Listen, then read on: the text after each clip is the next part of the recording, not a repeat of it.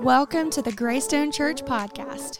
We are grateful that you are here and taking time out of your day to listen and grow with God. We pray that God will speak to you and you will experience His amazing love through this message. Let's take a listen. Church, I hope you are as excited as I am to be here today. For those of you who don't know me, I'm, I'm Josh. I'm gonna get you to hold that for me. Uh, I'm, I'm uh, on, I've been on staff here at Greystone for a couple years now, and uh, I'll talk a little bit more about me in just a moment. As you guys can tell, I have a helper up here uh, with me. This guy may, might be familiar to you, especially at the Monroe campus. This is Joey. Can you guys say hi, Joey? Yeah. Uh, Joey has, let's have some fun this morning, okay? Joey has no idea what I'm about to ask him to do. He has no idea. He's just being a good sport. I could ask him to do anything, but I've decided to not embarrass him. I told him that I wouldn't embarrass him. Uh, but I'm a visual learner. For those of you who out there are visual learners, you're welcome. Uh, we're going to talk about Moses. Thank you for that. You're like, I am.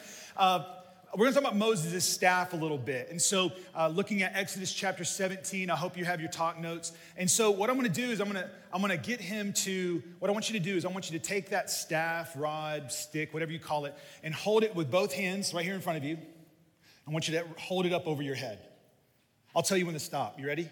Cool. All right. So as he's doing that, I wanted to introduce uh, myself. Some of you guys are newer to Greystone, and so you may not know uh, my story just a little bit. I'm going to spend just a few minutes sharing this and really cool story. Uh, on the screen, you'll see uh, maybe a picture of us, uh, the Frazier clan, the Frazier crew. Um, obviously, I'm Josh. Uh, I'm one of the campus pastors here. I help lead worship here at the Loganville campus. There's my wife, Crystal, over on the far other side. Uh, we've been married 13 years. She works at Northside Hospital. She's an athletic trainer. Uh, the Lord has blessed us with three incredible uh, kiddos. The, the girl that's beside me, Isabella, she's one of our twins. As you can tell, there's a hose coming. She has a trach. Uh, she was born blind. She uh, nonverbal. She eats with a, a, uh, a port in her belly. We're, we have to primarily caretake. We're caretakers for her. And you think of all the laundry list of things that you would do for a baby. We continue to do those things, but we wouldn't change it for the world. We've, we've allowed this to, we've, we've asked God to do this so that we could trust Him even that much more. Uh, beside her is another redhead. Two out of the three are redheads. Yes. Um, that's another message. Uh, Tegan, uh, she's our seven year old. You doing good over there? No, I'm talking hold it up straight. That's what I'm, okay, cool, perfect. Um, Joey was slacking a little bit. Uh, Tegan is our other, uh, she's, our, she's our other redhead. Tegan, she's seven years old. Uh, she was born with spina bifida, so she can't feel from down here to her feet. She, so we have, we have, two of our three girls in wheelchairs, uh, but she is a joy. She has an infectious laugh. For those of you who have heard her laugh, uh, she's an incredible joy to our family. And, the, and then the girl that's behind her, I'm to spend a little extra time talking about her. She's our oldest, she's Alexis. Last season, uh, we got her plugged into softball, 8U softball at Bay Creek down here in Grayson.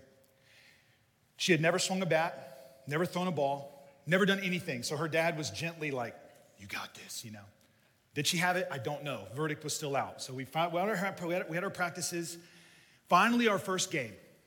You, as a parent, right, you get this like pride. You're like, okay, first game, she's gonna just, oh, it's gonna be awesome. It probably wasn't gonna be awesome, but we didn't know. So she finally got up to the plate. It was her time to at bat. She gets there. What is dad doing? Dad's kind of edging toward a little bit closer to the edge of the seat, just, you know. So I told her to swing. She learned that from her dad swing the bat. Uh, swing. And she finally made contact with the ball, guys. Woo! That's what I'm talking about. She made it, she hit it, and it wasn't far. Then the, the, the enemy, I mean, the other team, uh, grabbed the ball and threw it over her. She went from first base, second base, third base. She rounded around the corner. Her dad stood up out of his seat and was like, Woo! Made home plate, guys. She put a point on the board the very first at bat. Come on. What did, what did I do? Well done, honey. Good job. No, I went, yes, that's my girl. Those were my exact words. Those who were there can confirm. Hey, thank you so much. Can we give Joey another round of applause? I think that's been enough time. Did you struggle at all? You did struggle at all. You were. Okay, hey, I got a gift for you after the service, man. Good job. This will make sense, I promise. Give Joey another round of applause as he exits the stage. Um, yes, good job. Good job.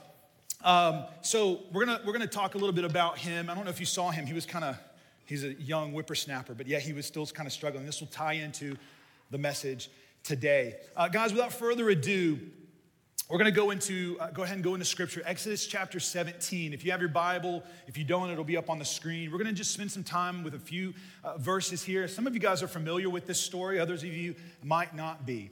We're looking, we're continuing this series called The Names of God. Today, specifically, we're looking at this name called Jehovah Nissi. Can we all say that together? One, two, three.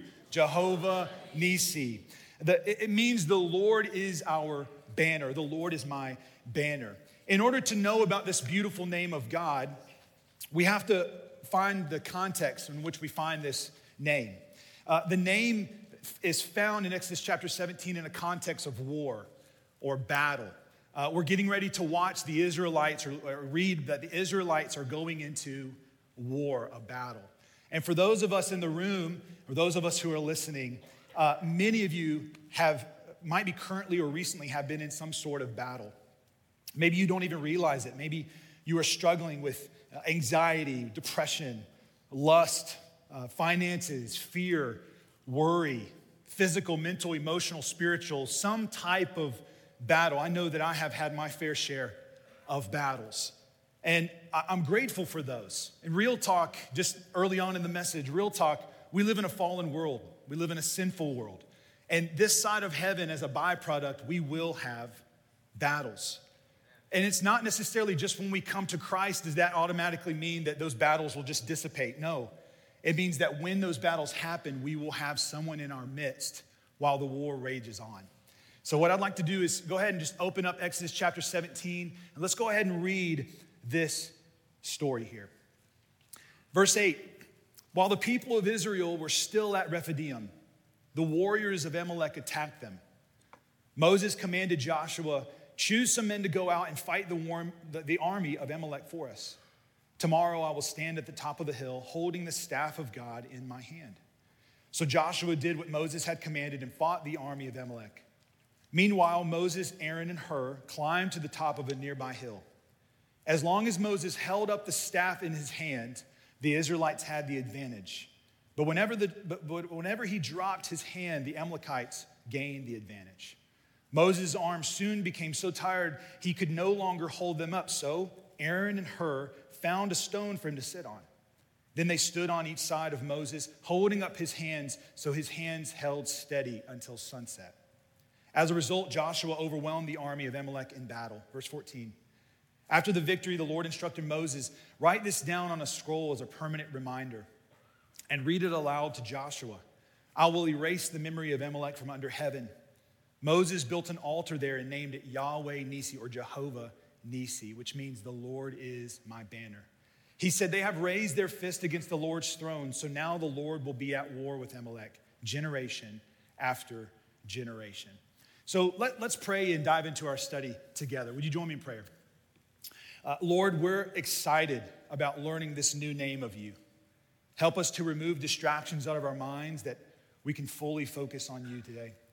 I pray that your word would accomplish the purposes you want to achieve in us. Lord, soften our hearts.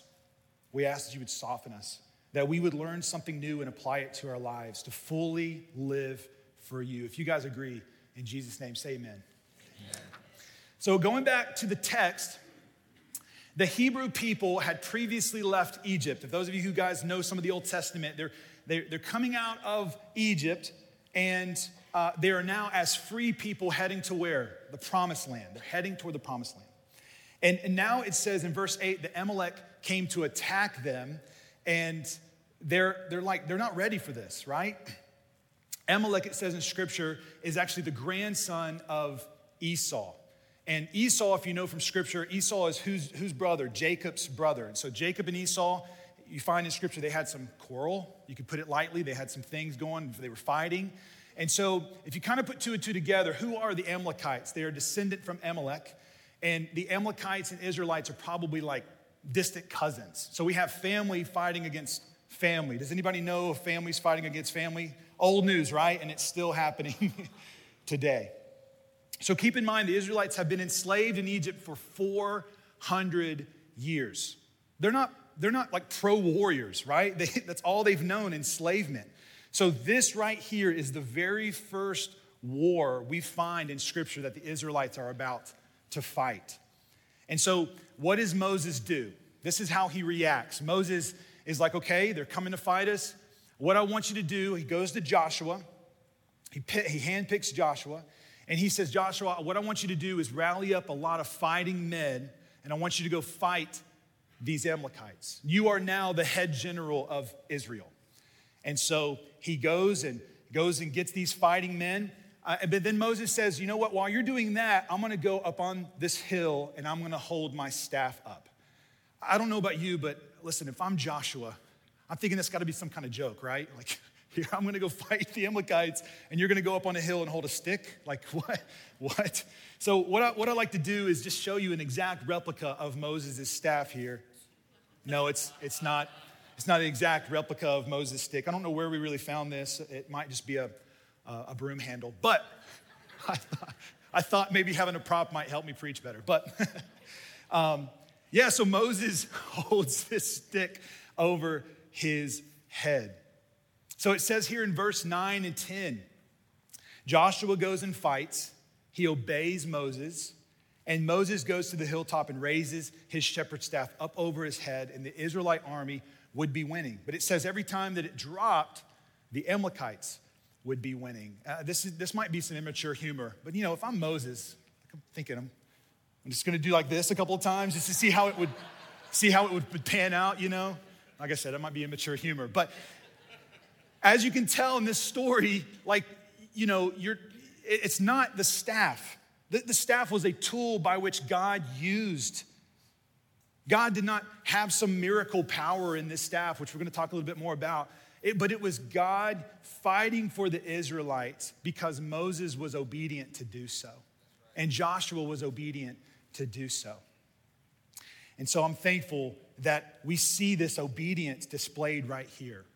For those of us who are unfamiliar with Moses' life, um, maybe you guys want to write this down so you guys can be Moses scholars. You can break down Moses' life into three distinctive 40 year periods. So you've got 40 to 40, 40, uh, to 40 to 80, and then 80, and then so on. So, so birth to 40, you see Moses in where? The Pharaoh's palace. He's living a life of luxury. That's, that's birth to 40. And then you've got 40 to 80. What happens? He, he kills an Egyptian he flees to a land called Midian, and, and, and that, that's what happens from 40 to 80. And he becomes a, a shepherd, basically, of, of sheep. And then from 80, God calls Moses to free his people out of slavery. And then from the ne- for the next 40 years, he's the active leader of the complaining Israelites in the desert. So, in that middle 40 year period, God revealed himself to Moses through a burning bush. Moses is asked during this terrifying encounter, I mean, think about a burning bush. God, he wants, he, wants, he wants Moses to go and free his people out of enslavement. So, Exodus chapter 4, verse 17, God allows Moses to use his shepherd's staff as a tool to do miraculous signs. Uh, there, there was nothing powerful in the staff by itself. God was using an ordinary object to display his glory to the Israelite people. So, this is not a, a magical staff. Uh, you, how many of you guys have ever read the Harry Potter books? Okay, so it's not a not a magician wand. Can you admit that in church? Uh, yeah, not a magician like Leviosa, you know, or Gandalf's cane, or you know, there's nothing powerful in this in this staff. But and we see this throughout Scripture. Uh, we could spend all afternoon talking about what God used as a tool for His glory. There, I wrote down just three things. You want to, you guys want to jot these down? These are not in your notes. But in the book of Judges, Samson uses a jawbone as a weapon. And what does he do? But with God, he defeats a whole Philistine army with it, with a jawbone of a donkey. David takes ordinary rocks in a slingshot. But with God, what does he do? He beats an undefeatable giant at that time named Goliath, but he defeats it. But with God, he used that tool. In the New Testament, a little boy empties out his lunchbox with some fish and some bread. But with God, he, God used Jesus to feed multitudes, thousands of people with that.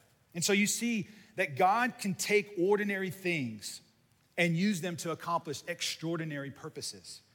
You might be thinking, I'm just an ordinary person. I have ordinary gifts, ordinary personality, ordinary uh, you know, skill sets, ordinary abilities. Listen, God can use all of those ordinary things and use them for extraordinary purposes, church. Don't underestimate God's power in your life. So here's point one don't underestimate, because with God, because with God, He takes ordinary things to accomplish extraordinary purposes. So you see this with Moses. God uses this staff in miraculous way. This is not the first time God uses this staff. There's been some history with this staff of Moses. Exodus chapter 8, if you back up a little bit, God tells Moses to hold this staff up and God would bring the plagues. What a, what a time that would have been to a life. That would have been crazy, right? Plagues came out. And then if you continue in Exodus chapter 14, God tells Moses to raise up his staff and God parts the Red Sea. Then you see now in Exodus chapter 17 that God is asking him to raise up his hands and raise up his staff, just like Joey did earlier. And he raised up his hands to fight the Amalekites to win this war, to win this battle. And Moses held up his hands, and the Amalekites were defeated. They actually won that day until sunset. We do have to cut Moses some slack. Like what, what I mentioned earlier, Moses was how, how old at this time? He's like 80 years old. So he's going up on this hill, he's holding this staff, and it says he goes up to this hill with who? Aaron and Hur. Aaron is Moses' brother. Hur is a dude, not a, not a girl. Hur. How, how do you like to have that name? And they go and they see Moses struggling. And what, what, what do we see? They, they, they get on both sides of this staff. They first sit him down because he's elderly on a rock, and they come up beside him and they help hold this. I mean, you think about this for hours. You're holding this up so that the, that the Amalekites would lose and the Israelites would win. Then in verse 14, God tells Moses to write this down. There have been a lot of amazing things that have happened up to this point. The reason that God says to write it down, I mean, you think about all the things that Moses has seen up to that point the burning bush, the plagues, the parting of the Red Sea, the crossing of the Red Sea on dry ground. Um, you see the water coming out of the rock at the beginning of Exodus chapter 18, and obviously this battle. God is asking Moses to write it down. In fact, this is the first time that we find by the inspiration of the Holy Spirit that God asks Moses to write this down. What's the importance of that? The importance is that we won't forget. They won't forget. Who's going to read it? Joshua. And Joshua is going to continue in the generations to come to pour into the next generation, the next generation after that. Look what God did. We got to start writing things down. We got to remember this is the importance of Scripture to us because we can look back to see what God did back then. Look what He can do now. So, for us in this story, what should we remember? What should we apply? I have a couple of, couple of things. These are on your talk notes. Number one, battles come when we're comfortable. Battles come when we're in a comfortable place. Um, Rephidim in verse 8 means a place of rest. It means a place of rest. What was happening to the Israelites? They were heading out of enslavement. They've seen God move, and they come to Rephidim. And if you look at Rephidim now, you Google up some pictures, you'll see palm branches. It's a luxurious place. It's beautiful. It's gorgeous. So the Israelites were just kicking back, chilling. They probably pulled out their hammocks, just hanging out. And then all of a sudden, the Amalekites just come in and they attack them. You see, our enemy, Satan, will attack us when we are hungry, when we're thirsty, when we're defenseless, when we let down our guard.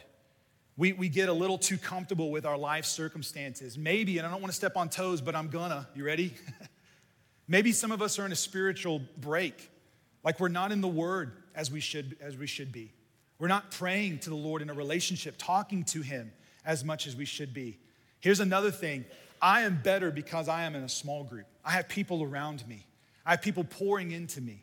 Maybe some of you guys are not in a small group, you're not in fellowship, discipleship with like minded believers saying, Let's do it. You got this. Stay close to Jesus, get in His Word.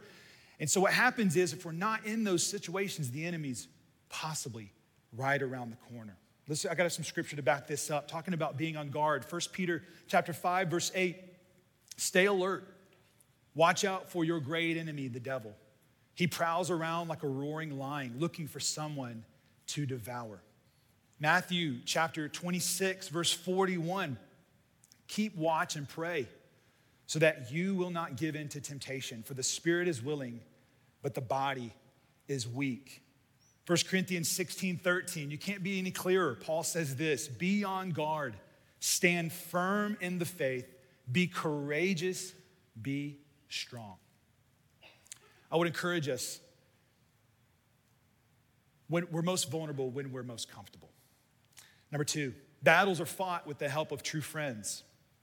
Battles are fought with the help of true friends. There are two men, Aaron and Hur, that came alongside Moses, and they see he is in, in, need of help. He's, Moses is holding this staff up, and what do they do? They come up beside him. They don't say, Keep it up, Moses.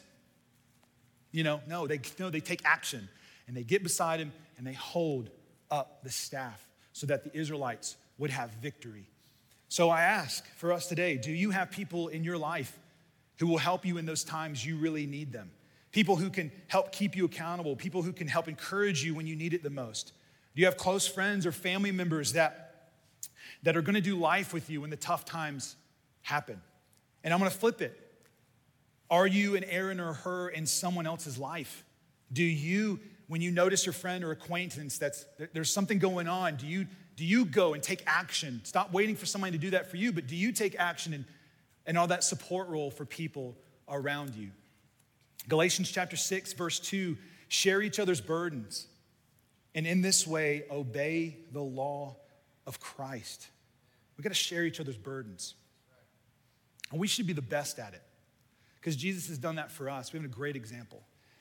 Proverbs chapter 17, 17, a friend is always loyal and a, bro- and a brother is born to help in time of need. So, this past week, uh, if you haven't already, if you haven't heard, um, somebody on our staff, Jamie Barwick, he's our executive, he's one of our executive pastors. He lost his mom, uh, Kathy, to an 18 year battle of cancer. Um, and so last Wednesday, we, they had the funeral, the, the celebration of life. Um, and, and, what do you do in those types of situations? You know, you probably want to say something, you want to console, you want to hug. And that's what I saw. Some people not even saying anything, just being present. And just, I saw circles of people getting around the Barwick family saying, Hey, we love you. We love you. If you need anything, let us know. That's how it should be all the time. And we lose sight of that. It's amazing how when a, when a, when a funeral happens, you kind of get remembered of like, oh yeah, oh yeah. The same thing with Jennifer Howells, uh, our, our, lead pastor's wife, for those of you who are newer. Uh, she lost her mom this pretty recently, uh, Debbie. And, uh, and that's why they're not here. They're actually, they have the service later on today. But uh, church, we should be people who support each other all the time. Uh, we get so busy in our calendar. Like, step into people's worlds. Start struggling with people. Just oh, love on people that way. The word nissi derives from the Hebrew nes, which means banner or flee uh, for refuge. Nes is also, time, also sometimes translated as standard or a pole with the insignia attached. It was lifted up on a display. So um, the third part of the talk notes here is battles are won when we fix our eyes on Jesus because he is our refuge. Battles come when we're comfortable, battles are fought with true friends, and battles are won with Jesus. At the end of the story, we see in verse 14 and 16 that Moses built an altar and named it Jehovah Nissi, the Lord is my banner. This is the only time we find this name of God, Jehovah Nissi, the Lord is my banner. We see the word banner in other times, but the Lord is our banner. This is the only time. So when we see this banner that's lifted up, this, this hope and this, this thing that we see, and we're like, yes, that's our victory, that's our, that's our hope, that's our truth. That's the same for us. God is still that for us today. That when we're going through difficulties and struggles this side of heaven, we can look to this banner and remove ourselves, that remind ourselves that we're not alone. We're not alone. You think about the Israelites when they were when they were fighting the Amalekites, you would think, okay, they saw Moses holding this staff up. What did that remind them of? God was fighting for us. The same thing applies to us today. Who was lifted up on that tree? It was Jesus who was lifted up and he took upon himself our sin, your sin, and my sin. And he said, It is finished, it's done. And so when we look to a cross, when you see a cross in someone's ne- uh, neck or you see a, a cross on a wall or somewhere, we should automatically think that is our hope. That is our emblem. That is our signal. That is our banner. Jesus has become our banner. So that when the enemy attacks, when the enemy attacks, we can remind the enemy of who our hope is found in. Where is our symbol? Our symbol is the cross. He died and bled for us. It is the same still for us today. So I'm not the originator of this statement. Maybe some of you guys have heard this, this statement before, but I would encourage us as a church, Greystone, to, to, to, to, to live this out. It says this I'm not fighting for victory, but rather I'm fighting from victory. Not fighting for victory in my life, but I'm fighting from victory. And that from victory is from Jesus. 2,000 years ago, he came and set the captives free. He broke chains, he heals, he works, even still today. And so I want to lastly share this verse with you Psalm 46 1. God is our refuge and strength, always ready to help in times of trouble. So let's not, let's, let's not continue to fix our eyes on our problems, which are so easy to do, but rather instead focus on Him and His presence in our life. Let's, let's live our life not, not for victory, but from victory. Jesus has won the victory. Amen, church? He's good, He's close to those who have surrendered to Him, and He is our banner. So let's pray. Lord, we love you.